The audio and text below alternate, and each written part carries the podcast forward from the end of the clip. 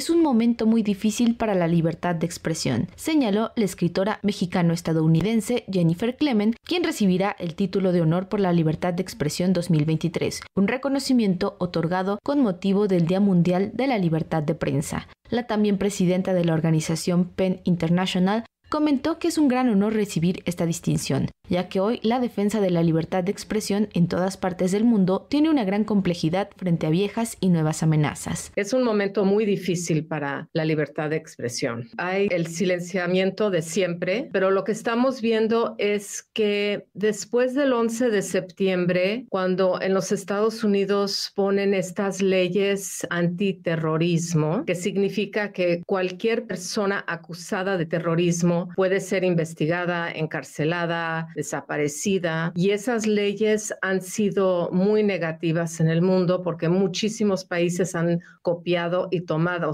esas nuevas leyes. Y claro, pues es muy fácil que un periodista que esté cubriendo una historia se le acuse de ser terrorista. Entonces eso está pasando en muchos lugares, incluyendo, claro, Rusia, Hungría, la escritora presenta como parte del efeméride la exposición Botellas para Lágrimas, una conmemoración a escritores perseguidos quienes han sido exiliados, encarcelados o asesinados por sus palabras con lo que conmemora a escritores y periodistas, cuyo único delito fue usar el poder de la palabra para denunciar las atrocidades de diversos regímenes. Así que a su vez la instalación conformada por 95 botellas de barro es un reclamo para países como México, en donde cada vez hay más casos de periodistas desaparecidos o asesinados. Lo que es muy triste para mí es que México sigue siendo para PEN el país que no está en guerra, el peor lugar para ser periodista. Entonces es un foco rojo muy grande para PEN. Y sí, yo creo que sí hay, hay una especie de como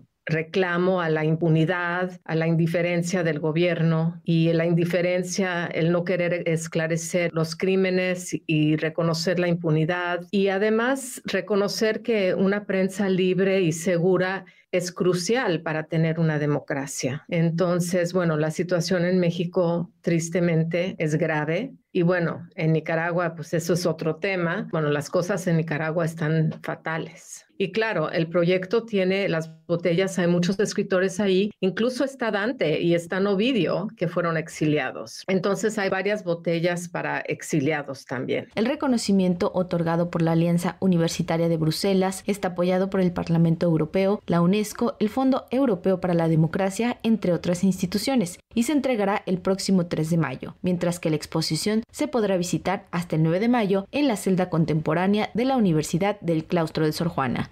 Para Radio Educación, Pani Gutiérrez.